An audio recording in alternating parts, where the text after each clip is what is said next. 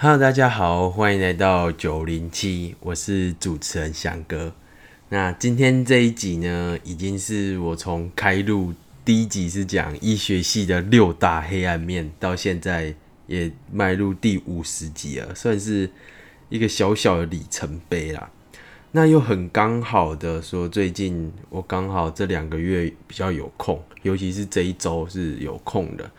所以我有安排不少场分享，然后也都刚好在这礼拜告一个段落。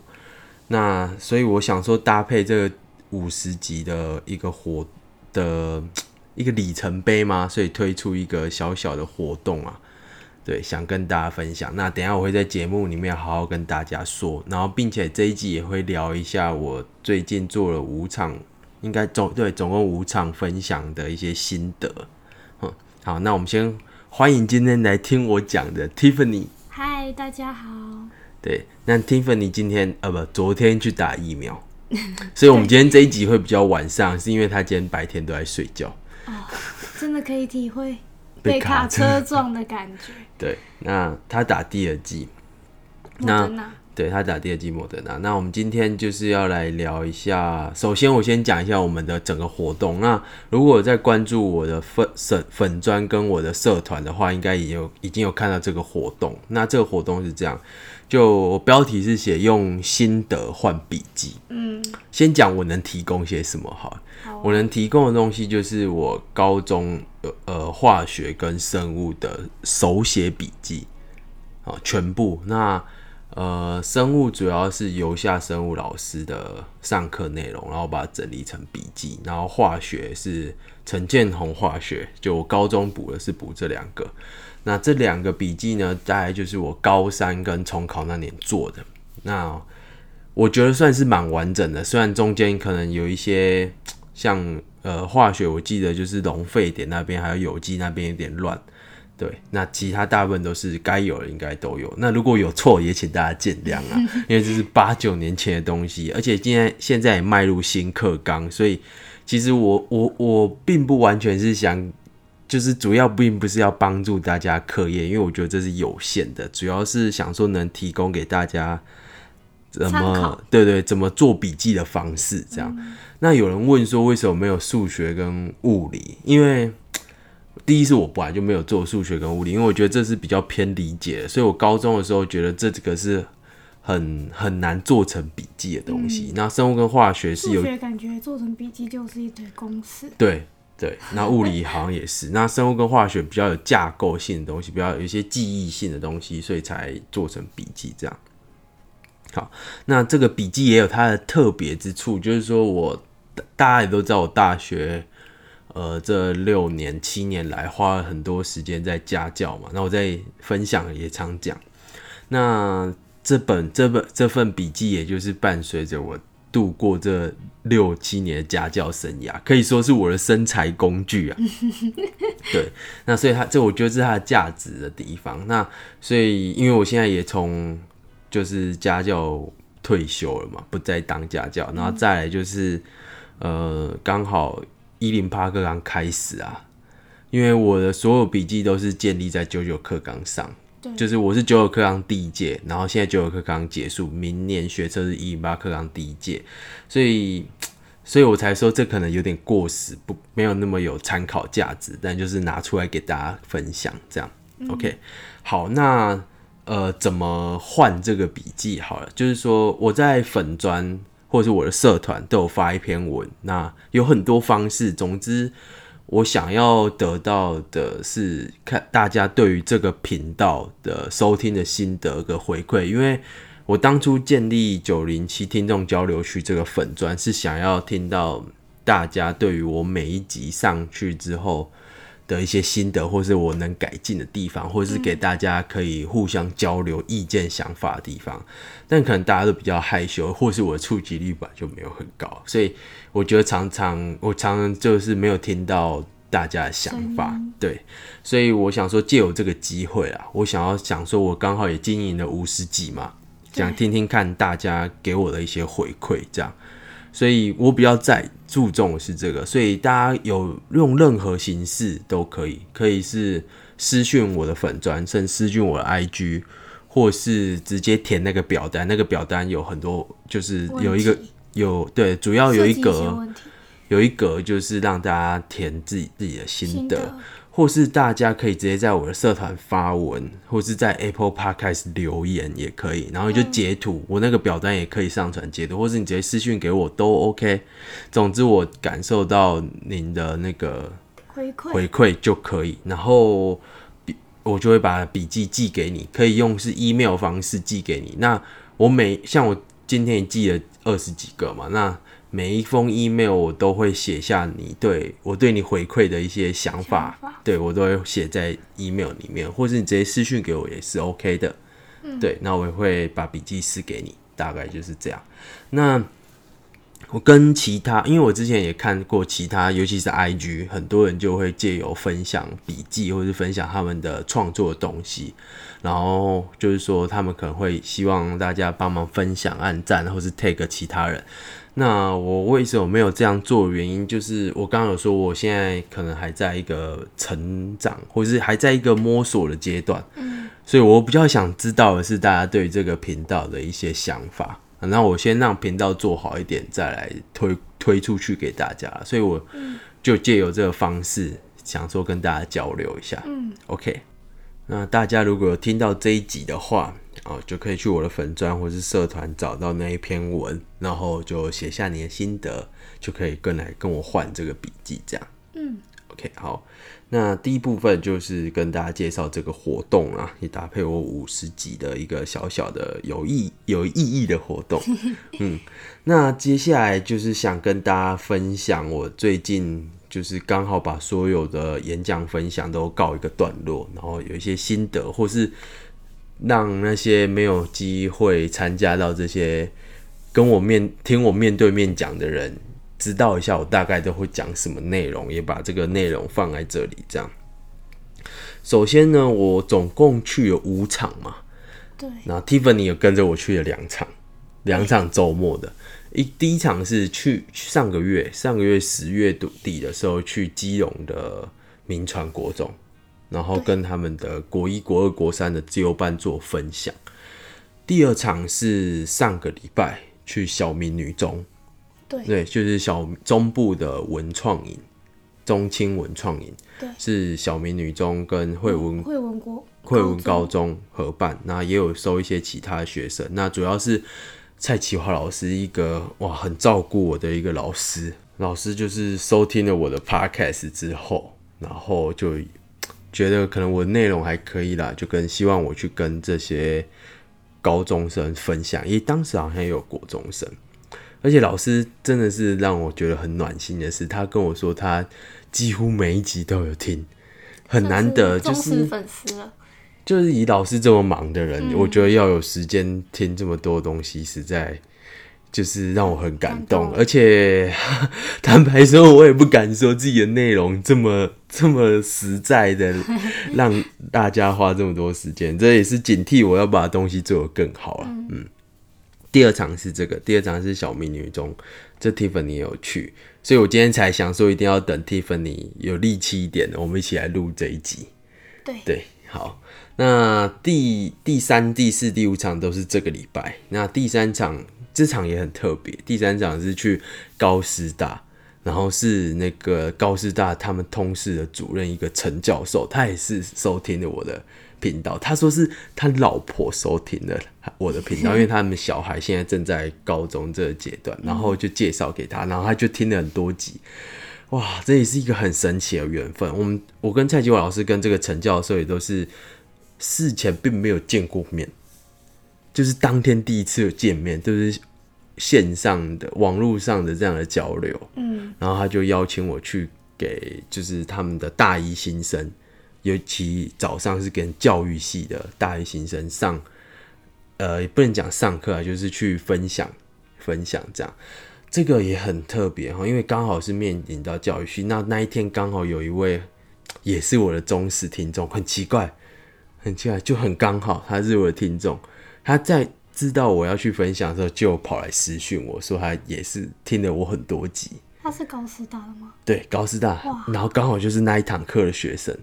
哇，就是很刚好，非常刚好，这真的是缘分，我必须这样讲，真的是缘分。那再来就是隔天，就是我去我回母校了，我的回去跟哪一中科学班跟哪一中自由班呃分享啊。那再就是昨天，对，昨天又去台中，台中跟那个台中一所高中叫侨泰高中，呃，中学，但是主要是给他们高一高二也是做各一个小时的分享。那这些演讲分享有长有短啊，有的两个小时，有个一个小时，然后主题也不尽相同，哦，方向上不太相同，所以呃，内容上多多少少有一点差异，所以想说我大概会诊一下我的内容的几个面向跟大家分享，然后也讲一下我这这几场下来的一些心得跟感触，嗯。大部分我一开始的第一个面向都是讲自己的学习历程，也就是自己从一路对对从国小、国中到高中这一段求学的历程。那大家如果有兴趣，当然就是我我粉砖置顶贴文有一篇那个远见未来 family 采访我的文章。那其实大家讲来讲去就那些，所以大家就可以去看，或是。或是我现在稍微讲一下，但我想讲的其实是我这这几次分享，然后着重在我高中的时候，嗯，其实很这一次，尤其是我回南一中的时候，我跟南一中科学班的学弟妹说，因为我讲说大家都是科学班的嘛，对，那我就跟他们分享说，我我们那一届大家的未来发展是怎样。我说我们班二十五个人，那时候因为南部。必须说，考医科风气很盛行。我们那一届很特别，我们虽然讲科学班，最后去当医生，感觉是一个 反而是扣分。理论上，大家念科学班应该是要走基础，走基础，对对对，研基础研究，就走基础的医，就研就是树物化生这种。结果，大家我们班二十五个，有十七个医生，两个牙医。对，然后其他就是大部分都是台大二类啦。那我就跟学弟妹们报告我们班的发展，他们就好像有点觉得不可置信。就是后来他们老师也过来跟我说，他觉得他们觉得自己好像很难达到这样的成绩。嗯，这是我有一个很深的感触。我那一天来不及跟那些学弟妹讲，然后后来我隔天在巧泰的演讲就有讲到。我说吼，我高中的时候成绩很差，而且我有一个很大的反差，就是我国中成绩很好，但是到了高中突然之间掉了下来。但一切是有迹可循的啦，但这里我就不太细讲。总之就是国中比较自大嘛，比较满足于现状，然后所以高中就有很大很大反差。我国中都是前几名，但到了高中就是都是后几名，在我们班上是后几名。even 我是科学班。而且我还我讲了几个故事啊。第一个故事就是，我记得我大学有一天在整理房间的时候，就是找到一张化学考卷。我记一记得是，我记得是有机啊，就是在讲考有机化学。然后我记得我才我记得是五十几分，还是四十几分，总之就很低，就对，对啊。就是我高中真的很烂，对吧？然后我也常跟大家讲一个故事，就是我记得我高三第一次模拟考，印象深刻，英文五十三分，数学好像五十八分，印象中。所以我高中就是一个成绩不太好的人，然后班上倒数。但我后来就是重考那年，大家也都知道，只考化学满分嘛，英文考了九十四分。所以我那时候就在思考说。是不是因为我们以前啊，我在猜啊，我在猜，是不是以前我们资讯可能比较少，选择也比较少，而且会有一点懵大懵大，就觉得自己好像可以比较做到，因为我们比较少接触到一些成功的故事，好，就是有种有点那种寒窗苦读那种感觉。就是有点没有接受到外界的资讯啊，不像现在手机这么发达，所以那时候我都不知道天高地厚。简单来讲就是这样，所以也不会自己吓自己，嗯，说啊，我应该做不到那样啊，不，因为我们不知道那个有多难，就是就觉得努努力就对了，嗯，所以以前是这样子，所以好像也不会觉得说考不及格，我们未来就不一定能考到满分，好像也不会这样想，不会这样想。但是现在因为资讯太发达，很多成功的故事在我们面前，就很容易接受到这些成功的故事。那我在想，这些高中生的压力是不是会想说，我怎么可能达到这样？他们那么厉害像他们一样成功。对我而且我现在都考不及格。对我很担心现在高中生会这样想。其实这些故事背后都有不为人知的辛苦过去，只是大家不喜欢讲自己比较，应该说比较不常去讲自己的不好的过去，对，因为总觉得那是一笔带过，因为总会。并不是刻意不讲，而是觉得总会有人比我辛苦。像我常会觉得说，总会有人过得比我辛苦。我没有必要把那些对对辛苦放大。对，没有必要特别讲这个放大的东西，或是总有人比我厉害，我们遇到这个挫折，真的不对。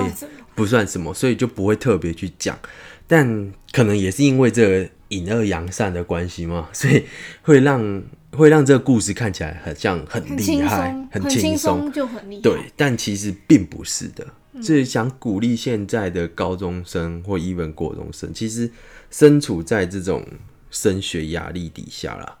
就是不要妄自菲薄。这也是我每一场分享一直很想讲的。我一直提一个概念，就是说，十年前的我，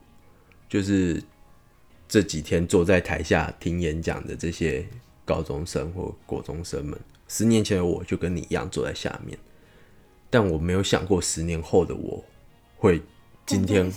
今天会站在台上，甚至我常讲说，我完全不知道我有办法站在台大开学典礼的讲台上，面对全部台大的新生致辞。嗯，就我从来没有想过我能做到这件事。十年前你叫我讲，我只有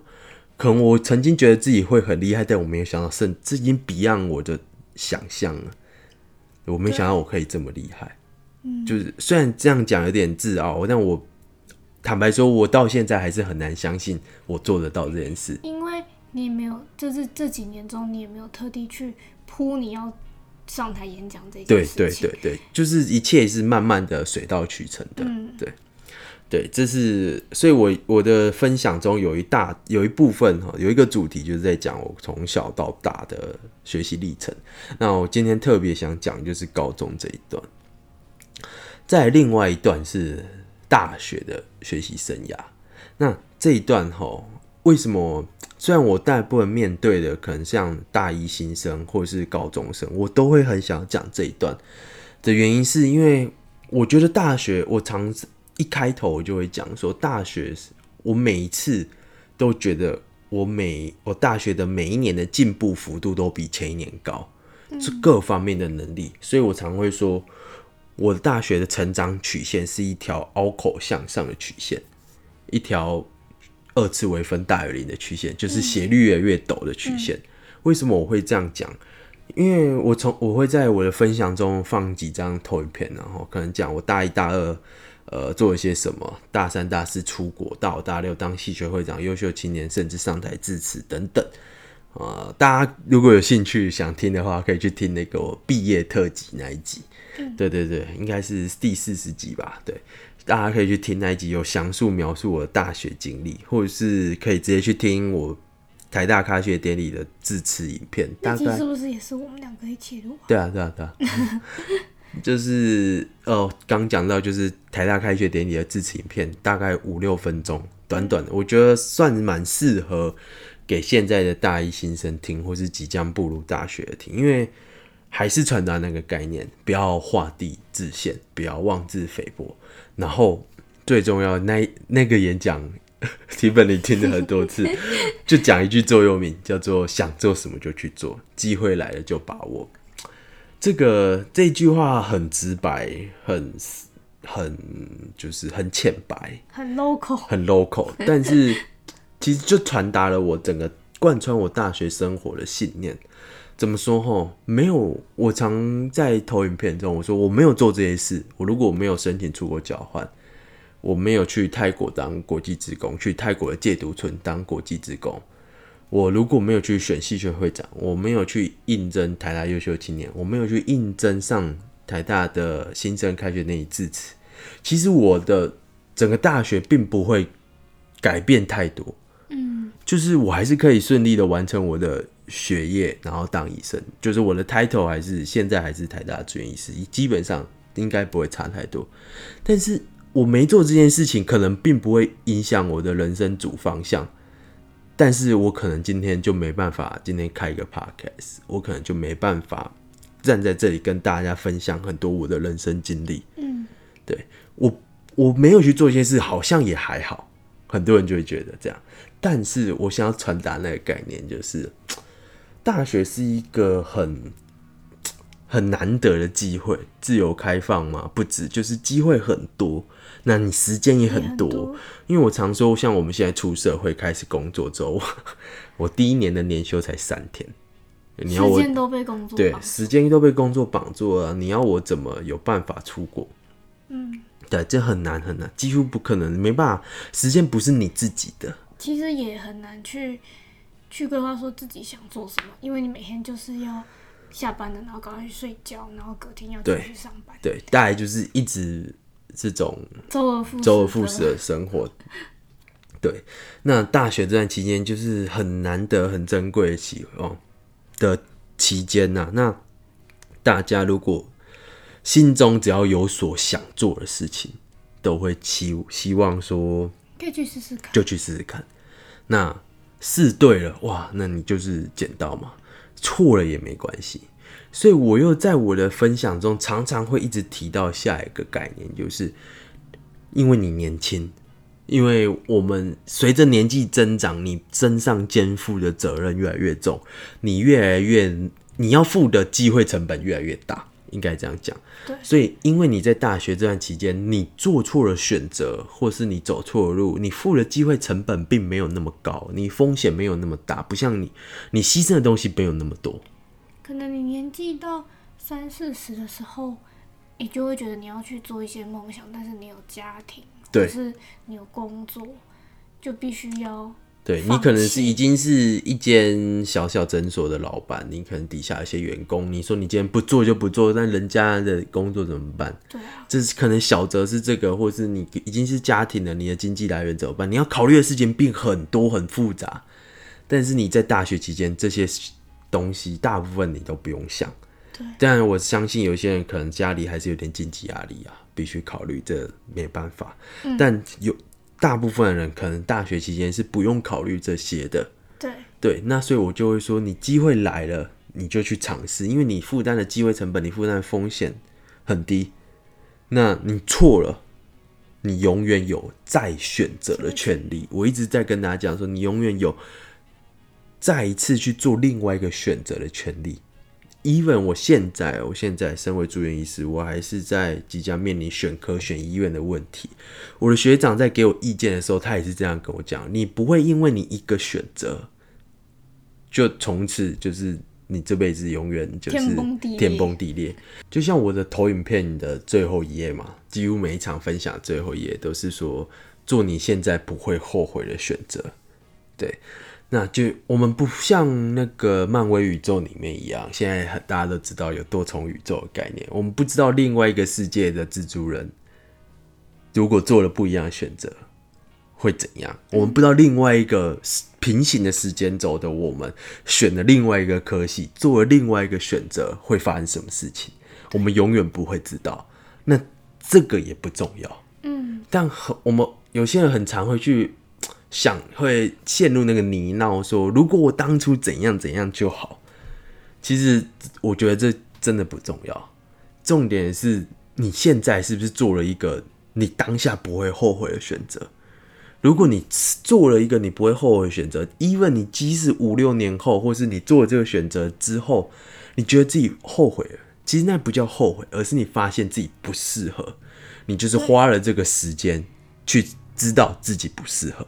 否则，你如果你永远没有做这个选择，你一个怀抱一个遗憾，你可能永远一直有遗憾，说为什么我当年年轻的时候没有做这件事。其实这也是说，你当下做不会让你后悔的选择的时候，你也应该要做充分的资讯收集。对，这其实最重要。第一个就是资讯收集。嗯，所以到多年后你，尽管你觉得你当年做的错误是你当年做的决定是错误的，你都可以告诉自己说，但当年的情况是让你做这个选择。对，在当下那个情况下，我能，我觉得自己最适合选择就是这个。虽然我可能之后做错了，对，而且可能再一次，我还是会做这样的选择。对，这个概念很重要，就是再一次，是不是你还会一样做这个选择？你可能真的还会这样，因为当下情况就是这样。对对对，对对对，所以这也是我大部分的分享里面都会谈，大家提到，虽然可能对高中生有点深，或是对高一国中生有点深，但是我还是很想强调这个观念，因为我知道我们很多人都会很 很犹豫不决，很不知道怎么办，然后会觉得说，我们一旦考差了，是不是这个世世界观就崩塌了？对，所以我这一次这一趟的分享下来，我也加入一个新的元素，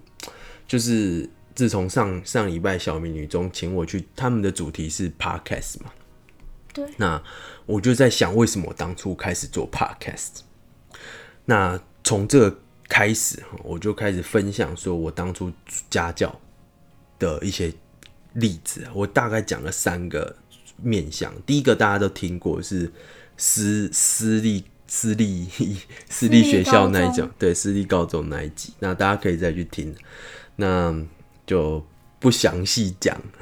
毕竟太敏感。大家如果面对面听我讲，你就知道。总之就，我的那是我对我教育体制一个反思啊。第一个就是他们可能不是每个学生都适合教那么快。对对。我常常在讲说，你看我们科学班全台那种就只有我们班两年上完三年的课，而且还只有数理科。对，文科没有，但有些私立学校，就是我讲我学生那个私立学校，他们就两年上完国英数物化生全部的课程，然后从早上七八点上到晚上九点，这显然不是一个好的好的方式，对啊，我觉得啊、我认为这没办法吸收嘛，对啊，啊，所以就是说我在学家教的时候，我会这引起我对一些教育体制的反思。第二个哈，就是这个学测只考升学的压力，对学生来说真的很大。他们对于未来的不确定性，其实我觉得对高中生来说，或是对即将升学的学生来说，最大压力来源其实是对未来的不确定性。应该是有点像，感觉你能决定你未来的方法就只有考好，对，应该考说差就没有机会。对，就是觉得说，我不知道我现在我是不是我这一关过后会不会去去了不该去的地方，我根本不知道自己会去哪里。然后我就常举例子，就是我我有两位学生，然后都是女学生，都是在家教的过程中，就突然，尤其是在高三的时候，就哭了出来，在哭就面对女生哭了半个小时。对啊，就升学压力对他们造成，他们根本不不知道自己怎么办。我记得我高中的时候，嗯就算我考很好，我都会跟自己说，还不够，对，因为这可能只是我这次运气好考试记忆犹新，所以我下次如果我忘了，我就不见得会考那么好。对，就是你不管考好还是考差，你都是都是会在那个压力很大的那个状态。就是我我才那时候也是让我一个反思啊，就是说台湾的，因为很多人走升学体系啊，必须说还是很多人走升学这块，那是不是这个教这个考试的教育真的让我们的小孩觉得，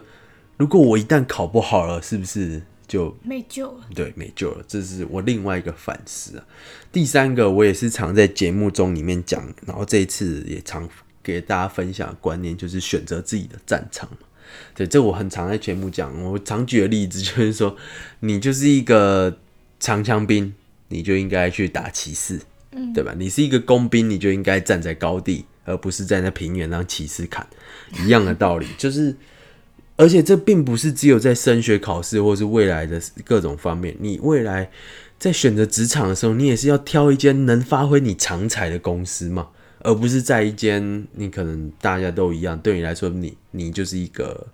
可有可无的角色，那你当然郁郁不得志。所以选择自己的战场，我也加入在这一次的投影片里面。所以从家教开始，我当了五六年的六七年的家教，我思考了一些问题啊，所以我做了些什么？那一开始我做了一个尝试，当然就是回南一中做科系演讲、科系分享的讲座。那我也这样，大家也都知道，后来我做了两年之后就不了了之了，因为就没什么人要来。然后大家来大部分都只听咿呀电子嘛，然后就走。对，就走了，就有点难过，也而且也没有达到我当初的初衷啊，所以才会转而经营这个 podcast。对，啊，所以我有一块有几有几场也有讲到为什么我要做这个，然后接下来就介绍我的 podcast 的内容，借机推销一下。那如果忠实的听众应该也知道。就 p a 始讲些什么？就除了讲科系，那之前也讲一些教育议题，然后也讲了不少人生故事。最近几集都在讲人生故事，对，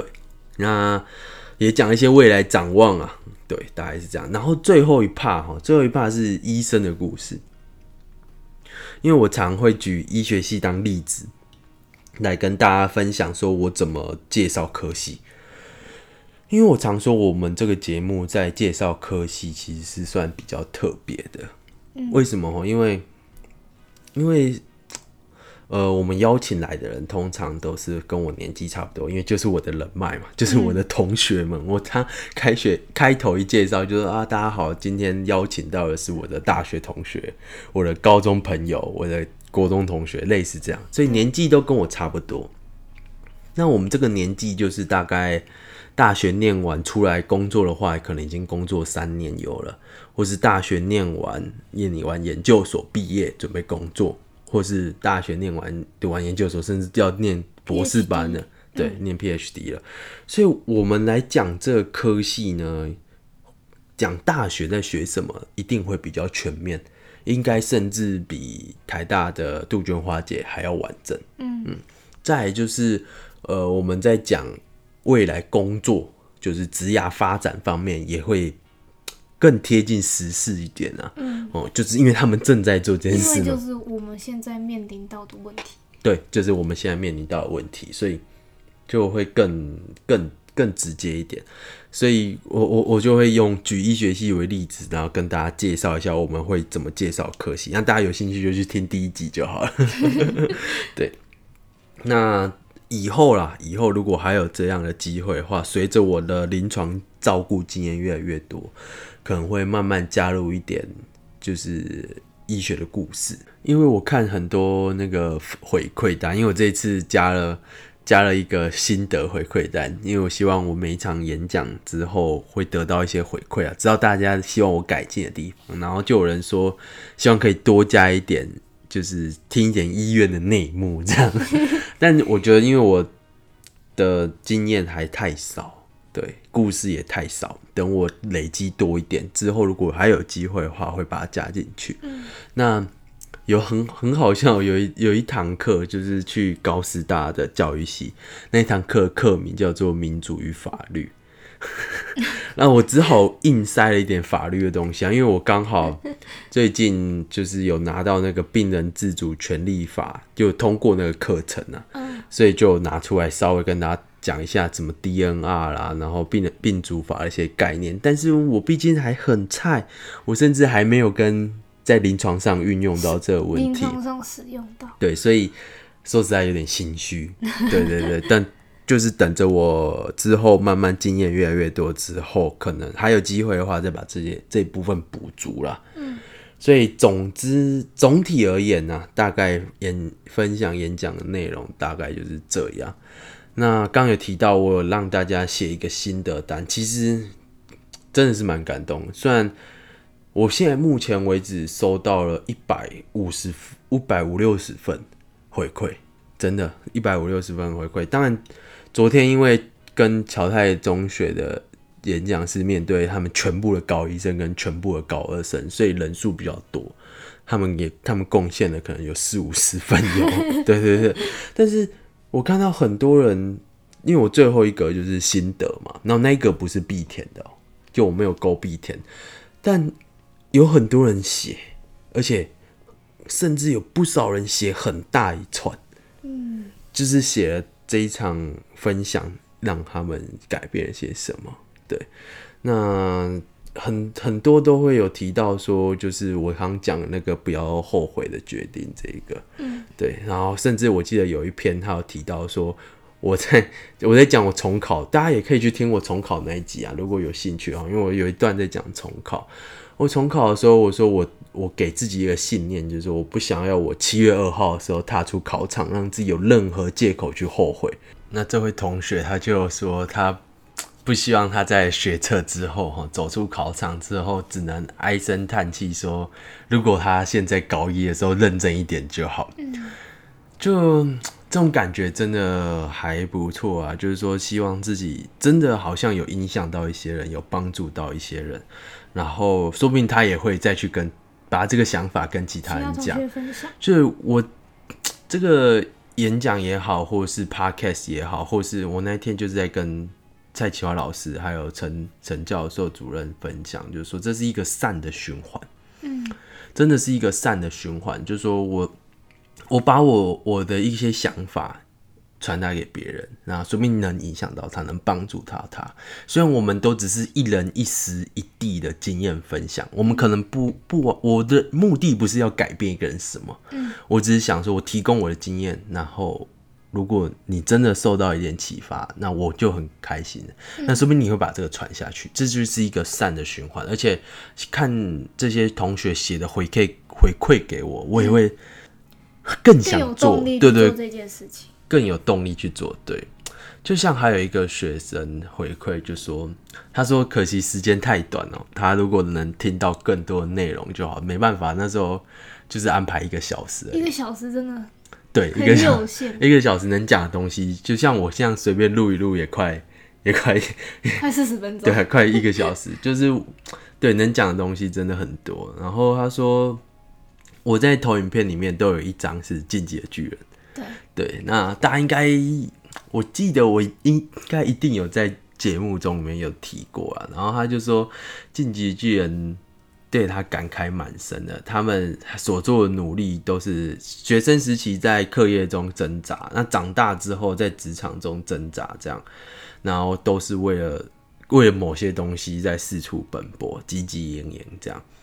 我为什么会这样？他会这样说，因为《进阶巨人》那一章，我就说爱莲，大家有看的话，爱莲他们在训练兵团训练了五年嘛，那成绩最好的前十名才可以选择去宪兵团。嗯，大家如果有看的话才知道，但是这其实不知道大家在看的时候有没有觉得很矛盾呢？因为成绩最好的代表最会砍巨人的，但去宪兵团是最不需要砍巨人、最爽的缺。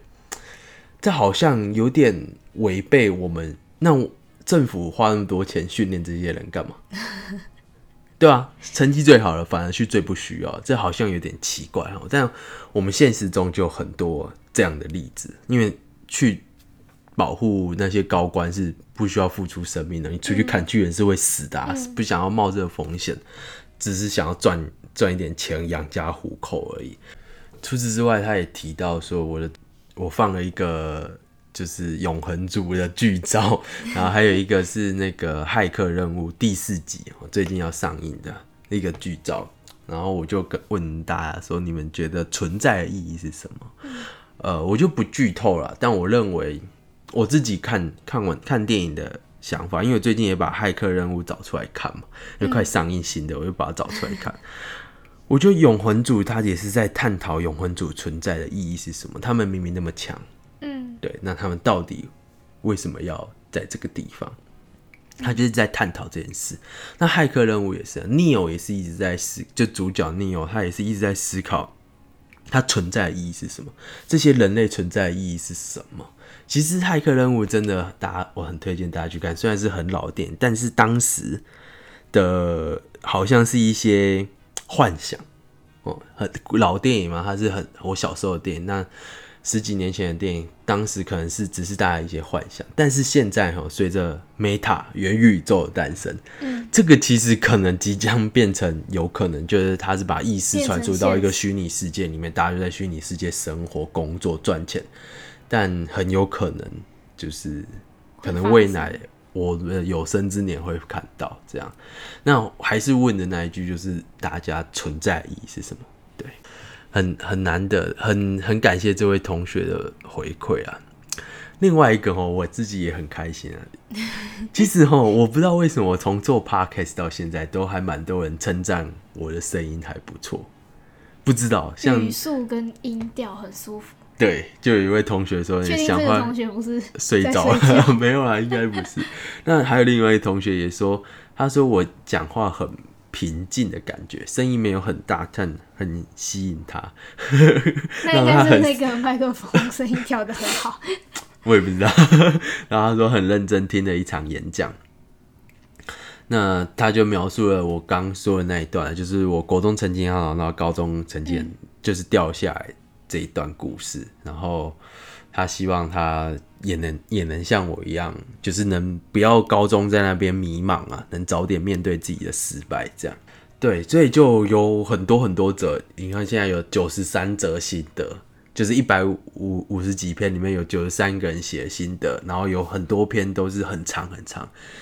就这种回馈真的是会让我们很暖心。很暖心，对，然后很有动力继续继续做下去，这样 OK。好，那今天差不多就录到这里啊，感谢大家的收听，那也希望大家多多给我一些回馈啊，不管在呃 Apple Podcast 留言也好，或是在社团发文也好，都可以，或是直接私信我也好。那最近刚好因为这一集是第五十集嘛，那我我觉得即使你是往后听到的，这个活动也不会因此就结束啊。就假设你不是在这几天就听到，你是可能一两个月后听到这一集，或是更久之后你听到这一集，那你想要来换笔记的话，anytime 都可以，大家只要愿意给我回馈，我。因为我想说，我能给的东西不多，我找到我现在还能提供给高中生的，就是只有剩下我当初留下来这个笔记，然后我把它扫描成电子档，然后提供给大家。所以大家有兴趣的话，记得就是去我的粉砖，或是去我的社团，都有写一篇文，这样让大家去看，然后只要把笔把心得写给我，我就可以寄笔记给大家。对。好，那今天就差不多到这里，然后大家记得订阅，然后如果可以的话，在 Apple Podcast 给我帮我留言或是按星星。好，那今天就到这里，然后记得追踪我的粉砖，追踪我的 IG，大家下次见，拜拜，拜拜。